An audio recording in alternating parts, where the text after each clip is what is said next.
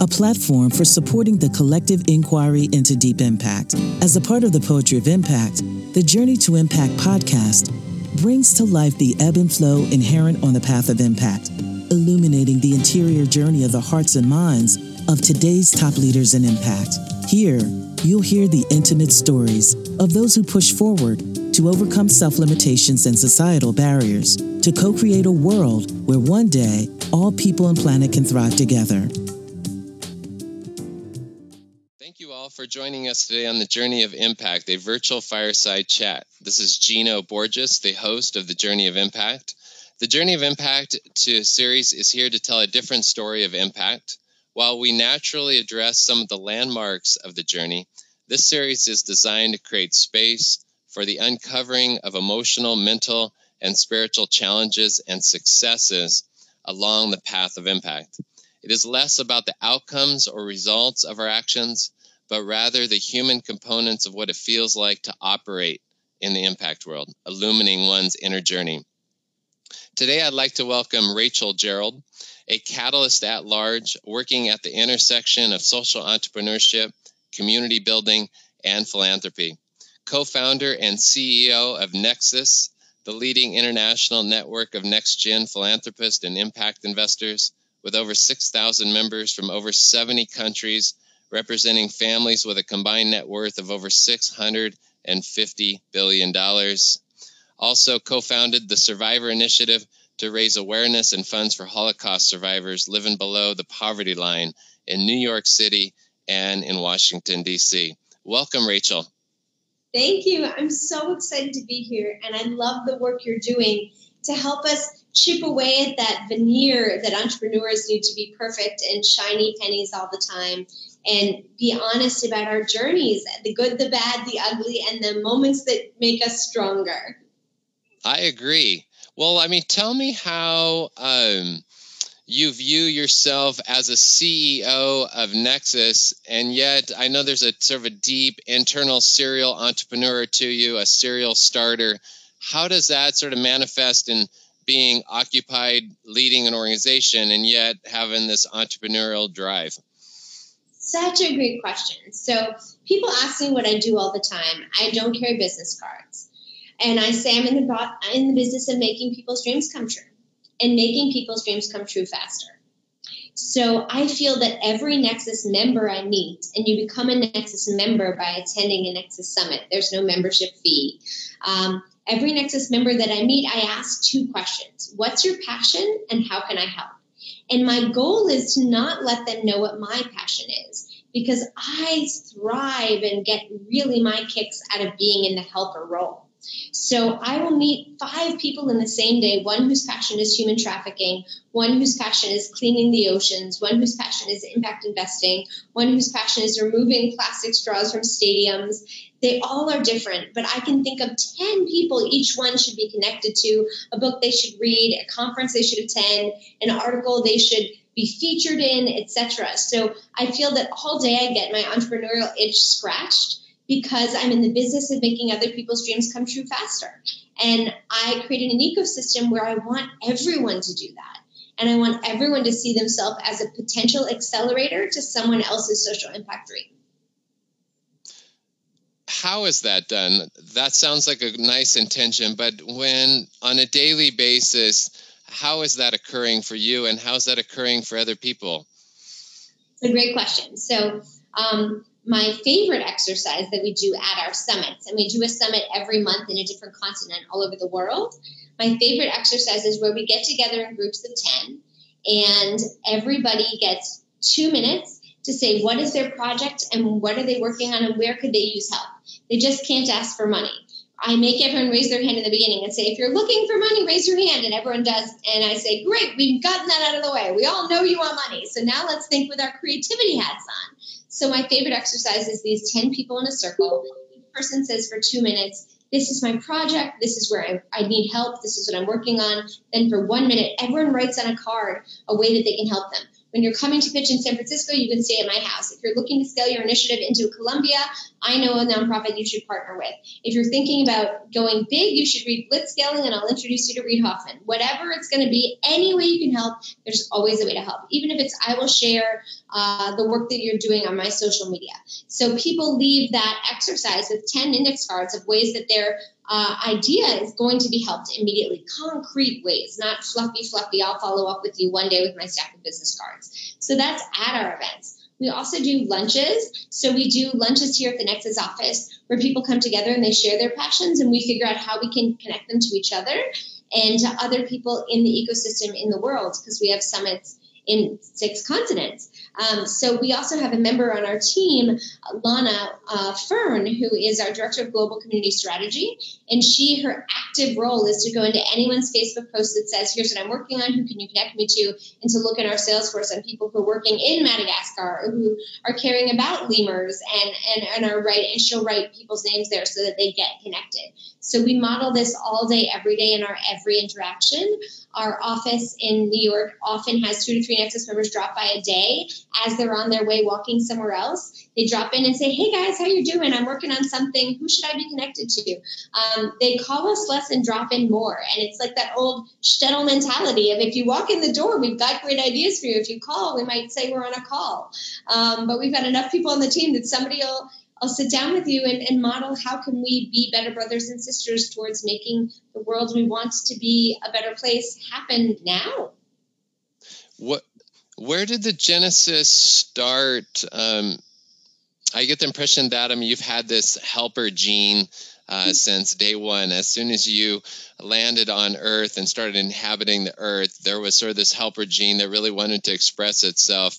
Uh, lead us through that early stage of life where you realized that connecting people and accelerating um, or you know accelerating the help and accelerating people's projects became um, all of a sudden like wow a large organization that's mobilizing thousands of people uh, who have a disproportionate amount of influence on the world just seemingly uh, seemingly because of their financial wealth. Sort of take us through that history of yours a little bit Sure. I'll give you two answers. I'll go really personally deep for you, and then I'll give you the, the standard answer because I know what you're looking for on this conversation is for us to not just give what you hear on a regular stage. So the, the personal answer is I come very proudly from a long line of seven United Church of Christ ministers and missionaries. My grandparents were born in Indonesia and China to help people is what they thought. Um, find sustainable ways to have faith and to give them money to start farms, etc. Um, I also come from an interfaith family. So if there wasn't a possibility for dialogue across religions and cultures, I wouldn't be here. Um, so I've always seen myself as a person who is meant to and uniquely positioned to hold space for all beliefs and all practices and backgrounds and find a way for them to figure out not the hurdles but where their similarities where their commonalities and how can they help each other. Um, so that's my kind of deep personal answer. Um, coming from the helper gene and how nexus got started i was working for an amazing woman named the ambassador nancy rubin who is the ambassador to the un for human rights. And we together saw the power that the UN has is amazing, but it is slow. There are a lot of meetings about meetings, and then meetings about meetings that are going to happen in September, which are big meetings, where they make decisions that then take a year to be enacted. And then once there is a resolution, it's still left to the country to decide how much really they're going to comply. And so, in that work with her, seeing where the UN is most effective, I can tell you it's most effective post disaster, post conflict, in dropping in food and medical supplies. But during conflict, we all know Rwanda, people were being killed by machetes by their neighbors, and UN peacekeepers were there. But they are peacekeepers. And if they can't keep peace, then they just say, We failed today, but they don't actually go in and stop.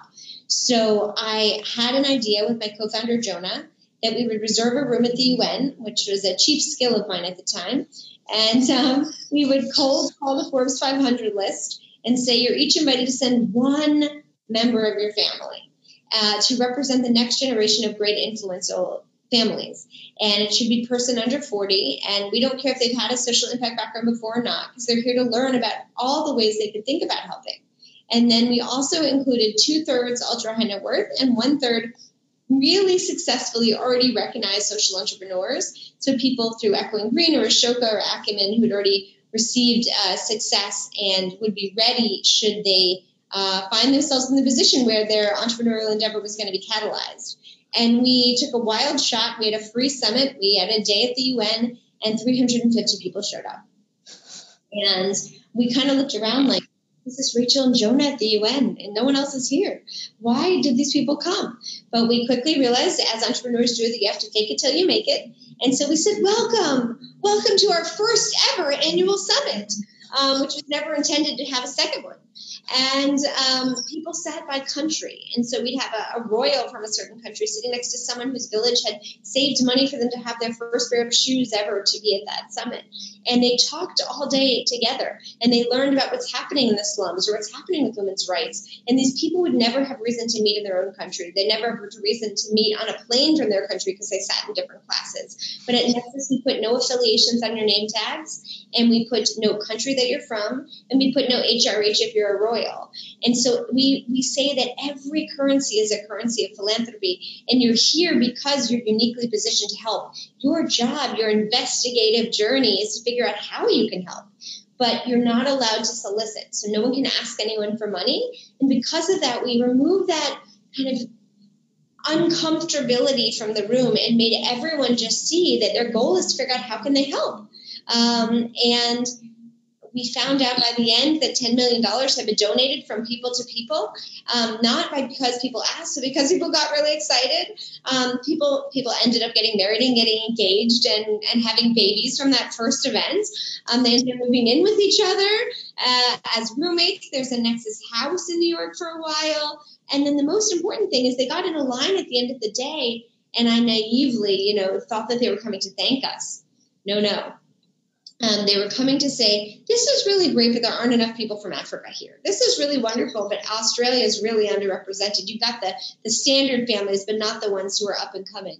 And so I said, Okay, I think I better quit my job. I see what's happening. We've given birth to a movement, but you are all the people I know, and you're all the richest people who took my call. So I now need you to invite your networks if this is going to be a movement. And now we're nine years later, we've done 40 summits around the world with heads of state all over. I still get chills when I get a call from a head of state and I think, why are they calling me? I was the secretary of the UN. But then I realized that Nexus isn't me, Nexus is us. Nexus is the spirit of how do we help each other. And governments want to help just the same way that, that individuals do and entrepreneurs do. Now, so do you come from a family of wealth, uh, Rachel? Only in terms of hugs. Uh, we are yeah. really high on the, on the hug uh, currency rater. Um, so I, I come from a father who was a um, a graduate student when I was born and eventually became a psychologist. Um, and I'm sane, which is amazing to be the child of a psychologist and be sane. Um, my mother was a dancer, a modern dancer with Merce Cunningham, and she then became a um, stay at home mom. So I, I uh, have had the great privilege of having a second family um, which is the ambassador that I worked for, Nancy Rubin and her husband Miles Rubin. I started working for them right out of college. They do um, have a great foundation, are incredibly philanthropic and well connected uh, in almost every country. And I worked for them for eight years in every capacity you could imagine, um, and and learned so so much about how to be responsible and how to be um, effective in using your influence, your stature, your name, your title, and your wealth. Um, and your connections. And I realized that the wealth was the least most influential thing that they had and they could do. That when they had an event for a politician, when they uh, would call musicians to do a concert for a cause, uh, things like this, when they decided to break stigma around mental health and, and, and host breaking the stigma award dinners. These types of things made much bigger news when um, Miles Rubin started the first ever electric car in 10 years and, and, and invested in all the technologies of it, which were then adopted by other companies. Those remain way more powerful than writing checks. And so I learned through them that influence and connections can be way stronger accelerators than capital itself where's the current challenges for you right now in terms of um, you know you you talk about Nexus as we and not me, uh, but on a day to day basis, I mean you still are running an, a large organization, um, a lot of um, a lot of different people all over the globe. You just um, offline you shared a story about uh, going down to Ecuador and you just got back, and in terms of the tension down there. But when, what's the last moment where you woke up and goes, wow, this is actually much harder than I expected, and I'm sort of, I really don't know where to go with this? I think I'm really lucky, and this isn't a cop out, but if I made a five year plan for Nexus, we have probably would have hosted five summits at the UN. Um, but instead, I believe in responsive leadership. And so um, people might say, What's Nexus doing there? They're doing something different every year. Um, and that's true. And that's because we're growing at an organic rate based on the interests and the needs and the demands of our members. So I'm really glad I didn't make a five year plan because we would have hosted five summits instead of 40. Um, but it is really interesting having to surrender fully to listening to our working group leaders. We have working groups on different issues and where they want to go and what they want to do and how do we support them. And our regional leaders who host our summits in different countries around the world and what do they want their themes to be. And my job is to listen and learn from them. So I don't ever say that it's, I would never say, oh, today was so hard, I'm so stuck. I'd say, wow, I wonder how on earth we're going to get this done. Um, and then we all come together and do it. So I wondered very hard how we were going to get our members safe in Ecuador during the midst of uh, a state of national emergency. Where last week, where we had tanks and tear gas in the street and people who couldn't get out of their building and we were sheltering in place. I didn't know how we were going to leave that room. People hadn't been fed or had water for 11 hours but but we made it. David Dietz on my team rode in a trunk. Um, I rode at the I rode in a car on the floor of the back seat where your feet go under someone's feet. But we all made it. Um, so it's it's interesting. Um, when we look at our working groups, we look at our working group on on human trafficking or unequal justice, and they try to rally our heirs to hotel fortunes and are and are are trying to look at divestment from financial institutions to support private prisons and support uh, the detention centers. And these are not things that I wake up thinking about, but I get a phone call and they say Nexus needs to get on this. We need to create a letter for shareholder activism. We need to create a way to remove single use plastics from all the stadiums. And then we go into our database and we find out 66 Nexus members, families own stadiums in the US. And if they all were to remove single use plastics, we'd be making a huge difference. Let's try to get single use plastics out of the Super Bowl. That's what our members said to us. So it's not so much what do I think the greatest challenge is? It's that every day there's members with new ideas, but they help each other and they form coalitions and task forces and, and they show up in ways that I could never have dreamed. So it's hard but it's ever changing. And the hard part is just figuring out where what do we prioritize. I think, and the answer so far has been everything. and one day maybe we'll need to uh, have a better priority scale. But um, I'll, I'll, tell you a, a story that um, at the end of August, a Nexus member named Rupert, whose family owns 80% of the land in Grand Bahama, wrote on our Facebook page and said, "Help! My prime minister is saying." That no support in foreign aid is needed, but I'm two thirds underwater. Our port is destroyed. Our airport is destroyed. We have 2,300 people missing. And Nexus members, do you have helicopters, yachts, or uh, private planes? Can you land despite the prime minister? Are you willing to come despite him saying it's a no fly zone? And we sent over 50 yachts, our members. Uh, we sent five Black Hawk helicopters to look, do search and rescue to save people out of the rubble. And we send back and forth um, 55 yachts and 20 planes full of supplies, medical supplies, generators, water, etc. And and this was not something the day before that if you would have asked me, does Nexus do disaster relief? I would have said no. Um, so so hard is a funny word, but but mercurial is a good one. We we're completely responsive. We we change with the needs of our members, and and it's the greatest joy just watching them step up for each other. When the Bahamas happened, I was in Mexico visiting a Nexus member, and um, and I was watching it unfold.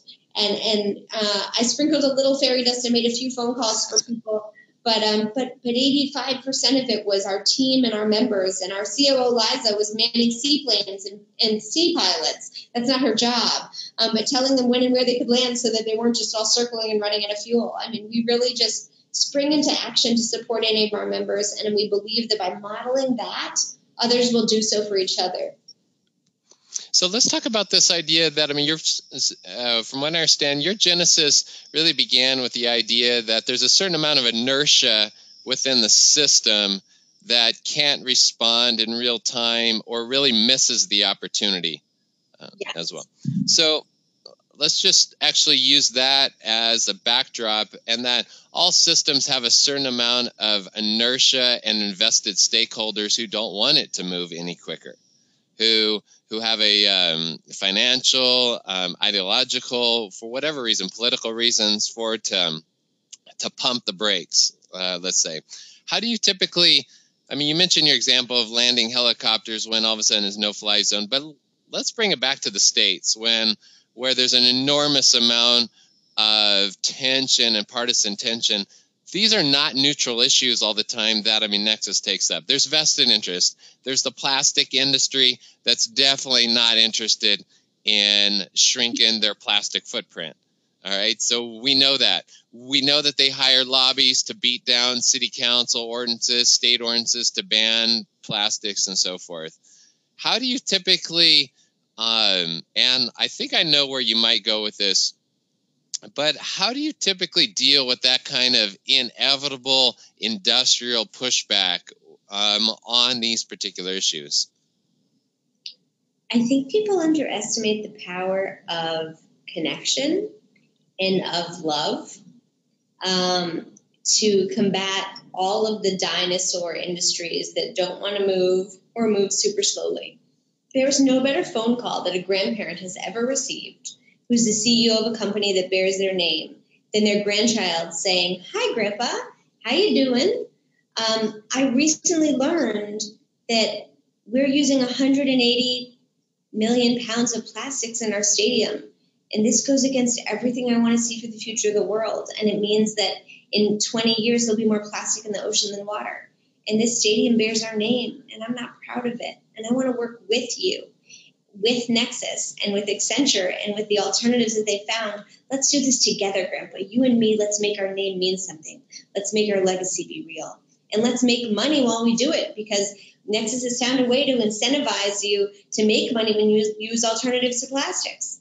So I think that whereas, let's take Mercedes Benz Stadium as an example, whereas it would have taken decades probably to push through the changes through Atlanta's stadiums or, or Miami stadiums, the Hard Rock Stadium, it would have taken decades to push through the ownership levels to the team levels to the general managers to the suppliers to Aramark, to everyone else. We just have people call and say, all you want is for me to make your legacy one of positivity for our family. And I want to do it with you. And I found a creative way. And, and I'm telling you, we can leapfrog past all the bureaucracy through love and positivity.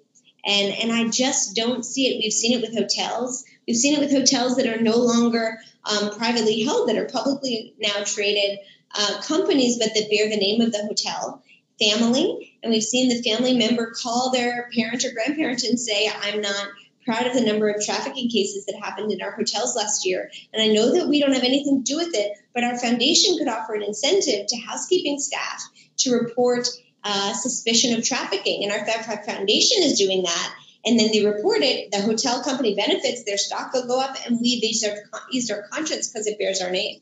So we we we see what you're saying, the bureaucracy and, and the lobbies, and and I just think that non-traditional ways and working through families and then using the pressure of if three hotel heirs say that to their families and their families say we're in with you, the fourth one says, Dad, I can't go back and say our family wasn't the one who was going to do it. That's a story waiting to happen. Someone's going to call the New York Times, and, you know. So, so using social pressure as a as a generation, and then working up the generation. There's no grandparent on earth with five dollars in the pocket or 500 millions who didn't want a call from their kids saying i want our, your legacy and our work to mean something for generations so i just think that um, i see it all i see the bureaucracy and I see that we can just make it all disappear and go outside of it. And I'm sure people who are in titles of CEO or CMO or whoever else are wondering where did this idea come from and why is it our priority? Um, but they're not my priority. That's beautiful. I haven't. Um, I mean, it's a very thoughtful approach. It's a very thoughtful approach. And do you sort of uh, what? Um, what are you seeing with the under 40 crowd in terms of how they want to live in the world and how are they living in the world relative to their previous generations? And specifically in terms of like Nexus members who have a real fortunate status in ter- financial status, I should put a caveat on. Yeah. Um, I'm going to say something controversial. Um, this could get picked up probably. Um, I went for a long time where I was waking up every morning and saying gratitude for Donald Trump. I did not vote for Donald Trump. Uh, I have a lot of opinions about Donald Trump, but I saw people of a generation of influence and means who, for the first time, realized that it was on them to have a stake in the game. They marched in the streets, but I said to Nexus members if you think that marching in the streets was the best you could do to make change, then I'm glad you did it. But if you know that you can reach out to a family member who's a CEO or a senator or a governor or a, a, major, a major journalist, you have an additional responsibility now. And you can raise awareness about all sorts of issues that matter to you, that matter to women's rights or immigrant rights or whatever it might be um, redistricting and getting prisoners the right to vote, whatever it is, these are not my causes. These are members who are saying, I care about these things. And I said, You have the opportunity to change them. And you were sitting on the sidelines under a wonderful you know, president that you felt held your best interests in heart.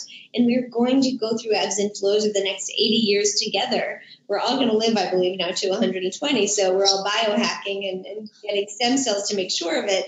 So we, as a generation of great means and influence in Nexus, have the opportunity to have more power and influence than any president who comes and goes in four or eight years. But it's time to step into that power. And it's time to start asking your parents, what do you want for your birthday? Do you want a Birkin bag or a Ferrari? No, I want to see the actual pay rate of men and women in the same jobs in our company.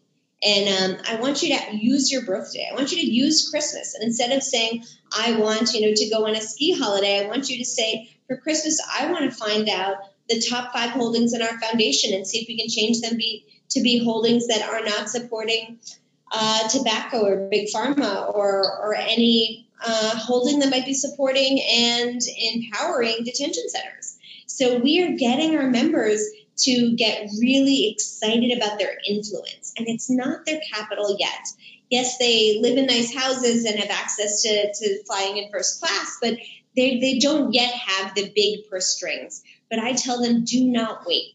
You have the influence now and use it. Because as you use your influence, you'll grow into people and your family trusting you to actually have a say in your foundation and in your assets. Um, even more so, I'm seeing our members using their purchasing power. They're starting to recognize that every dollar they spend is a vote a vote for Patagonia hmm. or a vote for fast fashion, a vote for a local farmer's market, or a vote for a giant supermarket chain. And so they're thinking about every choice they make and what they wear and what they buy and how they fly and how they travel if they use Airbnb, if they use Zipcar or Uber versus owning cars, if they're buying electric cars. I think that the idea of living your values is one that is completely integrated into this generation now for people of means and influence and not a day goes by that they're making a decision to to spend money or time on a company that they don't feel embodies their values it's very inspiring, actually. It's super inspiring because um, a lot of people can't find hope for agency within the current um, systems um, for a variety of reasons. And essentially, what I hear you saying is, is that you're really activating network power and love, and people are, when privately communed with, really do want to do the right things, regardless of their political labeling, but there is something like you said about you know grandpa receiving the call from his 13 year old um, granddaughter, and her just being, you know, just like any teenager can be just extremely blunt because they don't know anything else. They're like, why are we doing this? Right. And just it's that, and it's sort of treads on shame and honor a little bit. And I think we all want to live honorable lives. And yet, uh, capital, corporatization, politics can actually put a veil in front of making those decisions. So internally, it's as if we're living one life, and yet externally, there's these forces for, uh, and they're very complicated. If you just dealt with that force, you would just sort of get wrangled up in the mess. You have chosen to like say, well, why don't we step back because we know that that force will naturally move around if we start with a love force, a networking force, and also let, raising the threshold of what people can do. A march is great, but if you do know a journalist of the New York Times, if you do know a U.S. senator from Connecticut, all of a sudden that's much more uh, powerful. And so, whenever you ha- are able to use those dynamics, essentially what you're doing is, is that you're using um, the tools of the outer world almost to, to play play off themselves a little bit, right? And I love that because most people just go in the outer world and don't and just get tangled up in the web and then sort of feel defeated. I think that's a beautiful summation, and you're totally right. Um, I think that you know we we challenge people, but in ways that they want to rise to them. We've never met someone who said, "I don't know what I can do." Actually, I'm going to take it back. I love this. Um, I, I'm going to take it back. When we first had our first summit, we had a group of Saudi princesses who came to me. One of them said, um, "It's so beautiful that you thought to think of me, but in in truth." It's our brothers and cousins who are going to be the ones who will be able to make the biggest difference in, in their country because they will have access to the financial capital and the political capital that we don't have. And I thought, well, what kinds of capital do you have? And that was not an expected response. They were giving me a very honest, thoughtful comment. And, and, and when I asked them, they said, well, a lot of people follow us on Instagram. Um, a lot of people know what we're up to. We're, we're trendsetters. So I said, well, what can you use with that? And they said, Rachel, you don't understand the region. Women don't have the right to drive or the right to vote. This is 2011. And a number of those princesses have now gone to, um, they've actually reached the, the um, base camp at Mount Everest. They climbed it, got tons of press. Um, shortly thereafter, women got the right to vote in Saudi. And um, not only the right to vote, but the right to run for office. And I think there were 38,000 women who ran for office um, that year in 2015. In 2017, women got the right to drive. Um, and you can see and you can trace for yourself that there were some stories and pictures and Instagram and whatnot of princesses who were driving. Um, if you can summit uh, base camp of Everest, it's hard to say you couldn't drive. You're doing a thing most men haven't done. So even when people think that they might not be in the right position or they might not be the best placed person to make change in their family or their country, I tell them, okay, so maybe you're not the best person. What what is your influence? We all have influence. I ask people sometimes to tell me who has someone who listens to them, whether it's your kid or your neighbor or your dad or your mentee or whoever or your social media followers. who is anyone who listens to you? And if you have anyone who listens to you, you can make a difference. And so you have to decide what you stand for and you have to use that influence because there are people they are listening whether or not you know it. And if you're just posting, get this credit card or this is what I wore on Sunday, that's great. But sprinkle in a little bit of also, uh, you know, the news coming out in the past two weeks that people in China are being harvested for their organs if they're religious religious minorities. Like, at least get some news out there. If you don't have to take a stand and ask people to take an action, but get some news out there. But I also love asking people to take action um, that's not money related. I love anything you can do to change the world without spending a dollar. It's my favorite currency is every other currency but money. Um, and I'm not talking about blockchain. Um, but um, so, for instance, my favorite app in the world is called Charity Miles. Shameless plug for Charity Miles. If you don't download it, I'll give you a dollar, Gino. Download it. Okay, I will. So Charity Miles, you download the app for a dollar, and every time you walk, run, or bike anywhere, and I walk to work and home. I'm not very much. I'm, I'm, I'm not a big walker, but you open up Charity Miles, you scroll through, and you pick the nonprofit that you like. There's about 30, and there ain't one you don't gotta like. And you pick the one, and you put it in your pocket, and you walk to work, and then you push stop. And and if you don't push stop, it knows that you stopped. So I've tried that. I've tried getting in a car before, and it's like you can't run that fast. Um, but a, corporate will donate money to the nonprofit that you chose just because you walked, ran, or biked somewhere. So the idea that anyone can use their own two feet to make a difference on their regular day without having to have the day of a march or a marathon or an Ironman for a cause that they care about is exactly how I want people thinking all the time. What am I already doing? Like having a birthday. I often ask people in crowds, raise your hand if you have a birthday, which is the best question to ask because if you don't raise your hand, you're just not listening. Um, and if you have a birthday, donate your birthday to a cause. If you if you walk to work, use charity miles. Like these are the easiest things we can do that make a difference when you add it up in a massive way and that take very little effort. Do you sort do you see Nexus with this um, networked influence and changing things uh, in a very uh, organic, loving way, and yet very strategic, and in a lot of ways? Do you see it contributing to a post-nationalist world to some extent? They, like it seems to me that while people are bunched up and you know, Africa table, Australia table, that inevitably the world is so intertwined, and yet the outer world, the political world, and even the industrialized world uh, puts up a lot of fences, right? And then we have a whole language around the fences, and essentially a lot of responses that you are uh, responding to are built into this fear that um, plays into like controlling a particular landmass and a group of people and a particular value system per se. Just sort of understand. I'm trying to understand where where Nexus and your guys' work, whether you intended it to be this way or not, it seems to me like it's really contributing to sort of a softening of the edges around nation states and more of a post-nationalist type of citizenry. I think that that's probably true. I don't think it was our original intent. I mean, we hosted our first events with the UN, so we want to bring people together. The preamble of the United Nations does not say we the nations, it says we the people. And I think that that's really what we are focused on. We, the people, need to heal the Amazon. We, the people, need to break stigma around mental health. We, the people, need to empower women to have rights over their bodies.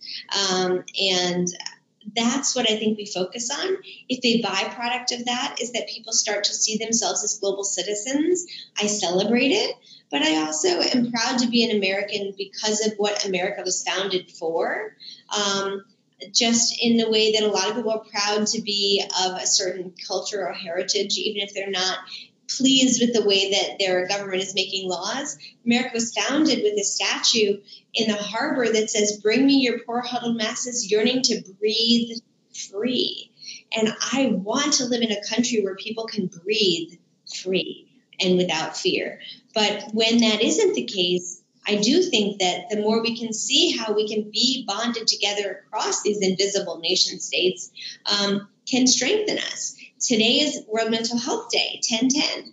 10, 10, 19. And we at Nexus are hosting 15 salons across 15 different countries to break stigma around mental health because the number one thing killing people under 30 is mental health and suicide.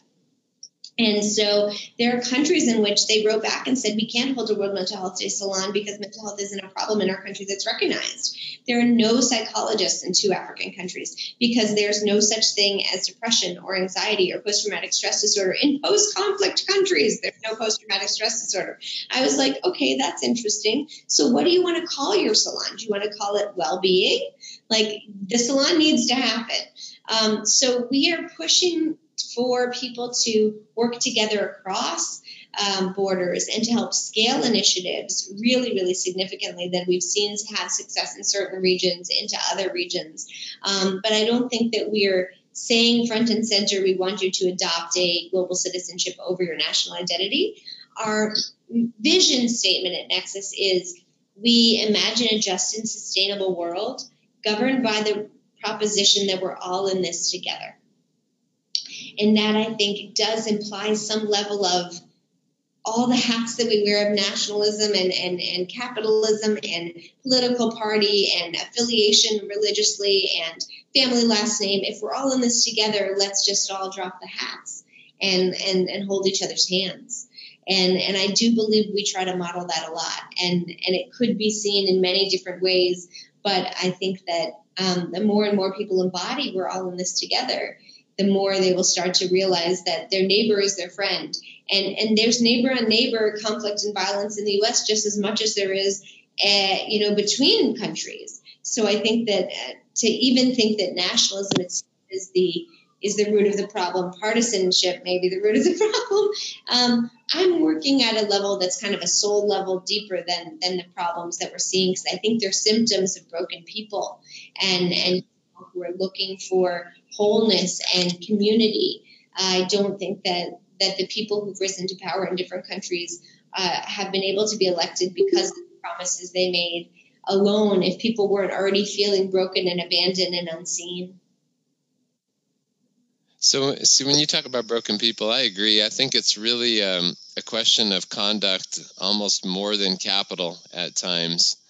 Um, and curious about how somebody um, you probably lead a life that's about 18 times more active than myself. Um, and so how do you maintain those values of wholeness and sort of personal resiliency that that you're um, having honest conversations with yourself that you're not acting out of compensation but you're really uh, you, you know you're just not keeping yourself busy to not look at some issues that probably need to be looked at. But i mean what kind of practice do you have to check the tyranny of busyness and the tyranny of activity for the sake of activity and the tyranny of quoting numbers and statistics and all that kind of stuff. And yet there's still uh, a woman, um, one woman in the middle of you know New York who walks the streets that sometimes still has you know certain chatters going on uh, you know within her, just like we all do. So just curious about your own wellness and I mean what kind of practice you have. It's a great question. Um, my husband would say I'm very not good at um, not checking the phone because I don't see a difference between work and life. Um, my greatest joy is people texting me saying, "Who can you introduce me to? Who cares about such and such issue? I'm coming to town, and who should I meet?" And uh, I really don't see it as work. Um, I, I, didn't get paid by Nexus for the first three or four years, and I didn't care because this is all I felt I was on earth to do. And when you're living your purpose, you don't see those lines. The problem is that the people close to you do. So, um, so my husband will say, and he is a huge successful tech entrepreneur with you know offices in three countries and travels on his own circuit. So he says, when we're together, can the people on the phone not be at the dinner with us? Um, so I have to learn those boundaries because they're not innate to me. It's my greatest joy when the phone rings. It's someone who has something I can help them with. Um, that's that's my instinct is how do I balance those that I love who do have strong boundaries on work and life balance with the fact that I don't feel the need for them. They don't stress me and I enjoy it. It's like as though um, Santa Claus gave me a new package every time I get a new email. I love it. Um, and so, so I have to think very strongly about. Um, there's a Jewish tradition called Musar, which is where you make an intention and you keep it for a month. Um, and my intention was recently there is no one more important in my phone than the person I'm with right now. And and I remember that. And I'm not always great at it, but when I say, oh, Musar, then it comes to me and then I do it. And uh, my grandma, who was a 99 year old minister, uh, was one of the first ever ordained female ministers in the U.S. And she died last month. And um, at every funeral that she's had, and I just went to funeral three this weekend because women are all over the world are loving celebrating her. The thing that I remember that everyone says is not all the things that she did, and she did many, many, many things. It's that they said whenever you were with June, she made you feel like you were the only person in the world and the most important person in the world. And so I want to try as much as I can to make whoever I'm sitting with, meeting with, whether it's my sister, my brother, my father, my husband, or Nexus members or my team, I want to make them feel that because these people, after someone has passed away at three separate funerals, everyone got up and said that was the thing they remembered most. Not that she published a, a CD at the age of 90 playing Chopin, and not that she, you know, walked with Martin Luther King or whatever else she did, uh, but it was amazing. They remembered the, how they how she made them feel that they were the most important person in the room whenever she saw them. And so I think that that is the most important lesson. And if I can get better at it, that is going to be how I will keep her legacy living on. Um, I think gratitude is a big piece of that. But I'm not someone who who exercises or does meditation or um, or wears my clothes as often as I should on planes and trains every week. I'm I'm very small and lucky. I'm very lucky to be you know just about five feet tall, so I'm built for economy and and I see all these things as positive. I can I can sleep on any moving vehicle, and I can also stay awake if I need to do work. I'm I'm very very blessed, and I think just counting blessings keeps you young and happy. Yeah, I agree. It's a nice story about your grandmother. Thank you. It really is. I actually gave both of my eulogies for my parents, and um, really it came down to exactly that is like how they conducted themselves in the world more than what they owned or what they did. Um, but uh, you know their being status. And so it really warms me to just be or to have that confirmed. And i really want to understand a little bit more about how how's the nexus membership dealing with wellness? And when so when, so when you look around um, again um, there is a tendency for these gatherings to feel a little frenetic. Um, and I'm just curious about it's like, wow, are how deep is the Nexus membership looking internally? And how much of the how much of their action is really being understood as like, no, this is really where my heart wants to go versus this is where I should go. This is where I'm supposed to go. Um, yeah, just sort of curious about how Nexus members navigate that as a whole. Great, great question. I think that us not putting name tags on or not putting affiliations on name tags just changes the whole nature of how people meet. They're not doing the name tag scan. They're not handing up business cards saying, "What do you do? How can we work together?" You know, are you valuable to me? I hate that when I go to conferences, what you put on your affiliation is is how people judge Are you valuable to me? Are you worthy of a conversation? Should I sit down next to you or bring up a chat in a coffee, you know, setting? It's just it's absolutely disgusting because we are not where we work or who we are. So I think that that helps a lot to get people into a heart space and into a helpful space. Um, we do ask people in the first opening plenary ever in the world to turn to their neighbor and say, What's your passion and how can I help? And people are super uncomfortable. They're like, What do you mean, what's my passion? In the worst cases, people have said, Could we use the word um, interest because it feels a little sexual the Middle East or in Asia? I'm like, Nope, it has to be passion because I want you to be the thing that keeps you up at night. Um, and so we recently introduced our Invest in Yourself working group um, we recently introduced a biohacking wellness suite at our summits. And so when people have had a little bit too much of people or content, um, they use what I believe is the law of two feet. If you're not where your two feet want you to be, if, and you're not getting anything out of a, a, conversation or a plenary or a breakout room or a dinner, take your two feet somewhere where you're actually breathing and learning and living and, and doing what's making your heart happy. So our biohacking wellness suites include um, a, in a device called BEMER, which we sit on chairs and it puts infrared light into you that actually recharges all of your cells. It includes um, hyperbaric oxygen tanks, which you can lay in by one or by twos. We've got people who made friends laying in tanks together. It's hysterical. Um, it includes a lot of different modalities like that. We had acupuncturists. We've had masseuses, we've had personal intuitive coaches where you can sign up for 20 minute intuitive coaching sessions.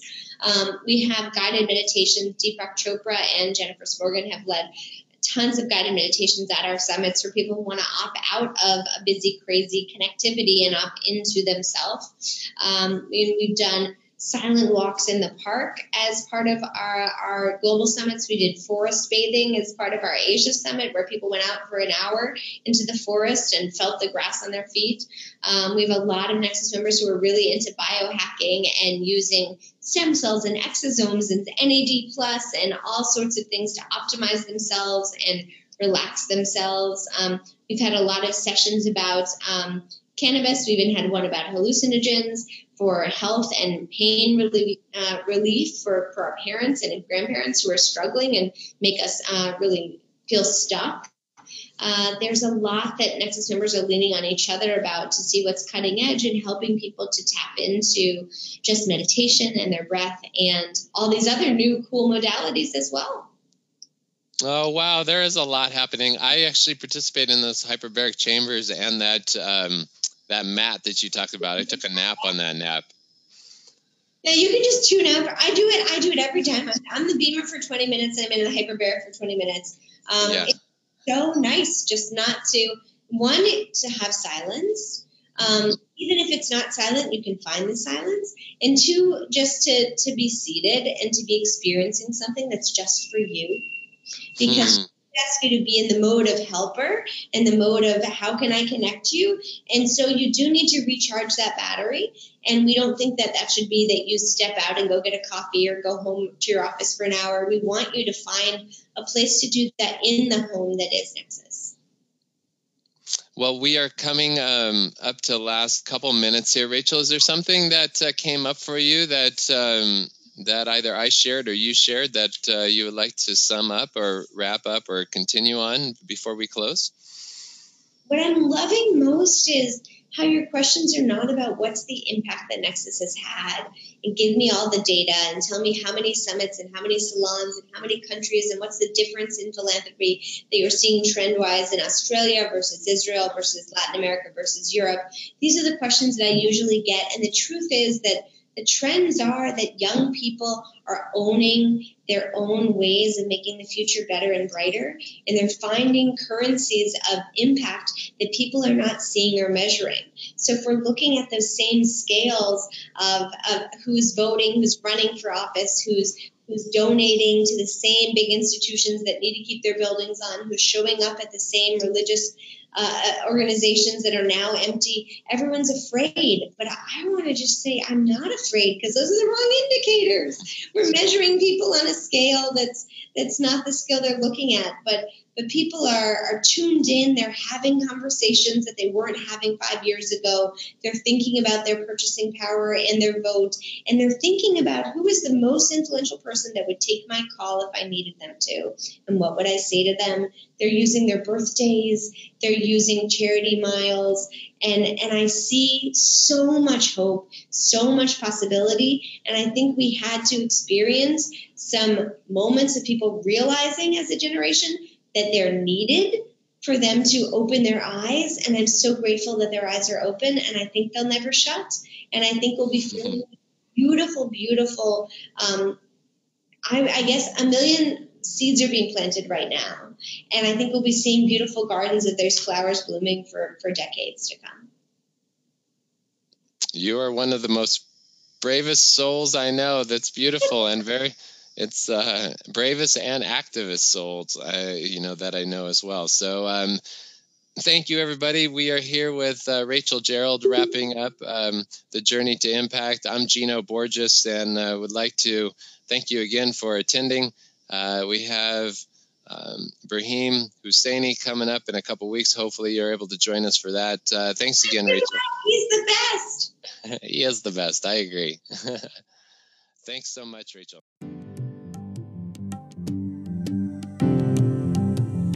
Thank you for listening to The Journey to Impact. If you enjoyed this episode, help us spread the word by subscribing to this series on Apple Podcasts and sharing with your friends on your favorite social media platform. For a preview of our previous or upcoming episodes, visit www.poetryofimpact.com.